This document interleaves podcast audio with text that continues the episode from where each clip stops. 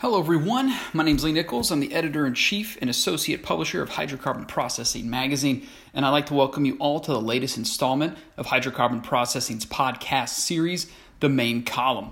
Today, we're looking at risk.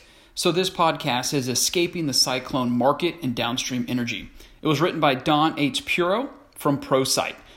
Before we dive into this subject, I would like to announce that IRPC Process Technology Virtual Global Conference is now accepting registrants.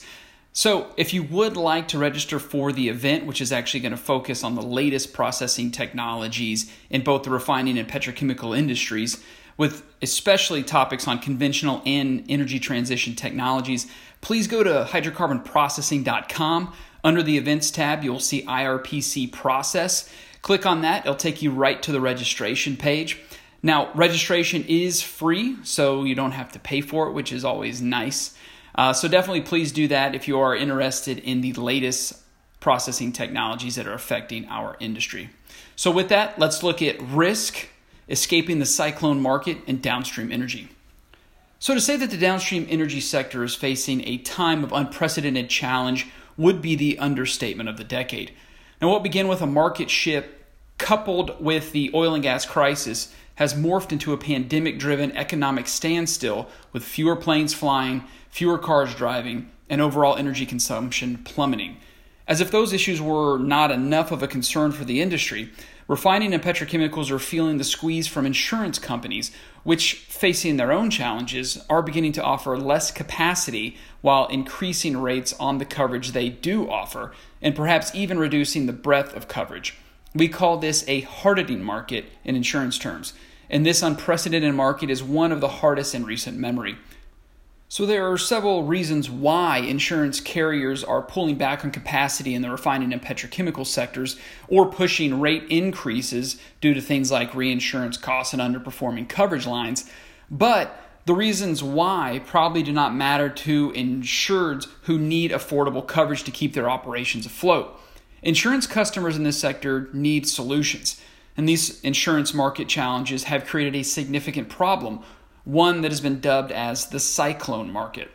The challenges facing the refining and petrochemical sectors are daunting enough on their own. When these challenges are combined with the oil and gas crisis, the COVID 19 pandemic, and reduced insurance limits and coverages at significantly higher prices, a self sustaining whirlwind starts to form around companies, a seemingly inescapable cyclone that sucks them in and closes around them. Worse, the cyclone market is not going away anytime soon, or not at least for another 12 to 18 months. Fortunately, that is not where the story ends. So, what are the ways out of the cyclone market? Now, the good news is that refining and petrochemical companies can emerge from this cyclone market with both adequate and affordable insurance coverage.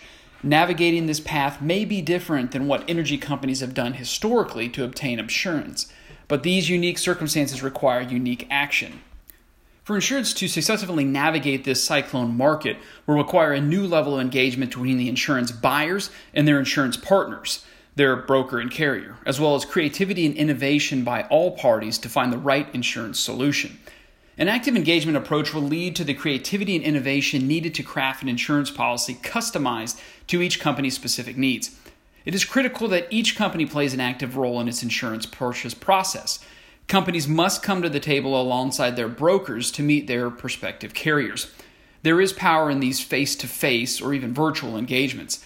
Not only do they show brokers and carriers that companies are invested in their decisions, but they also give companies the opportunity to ensure that their needs are met.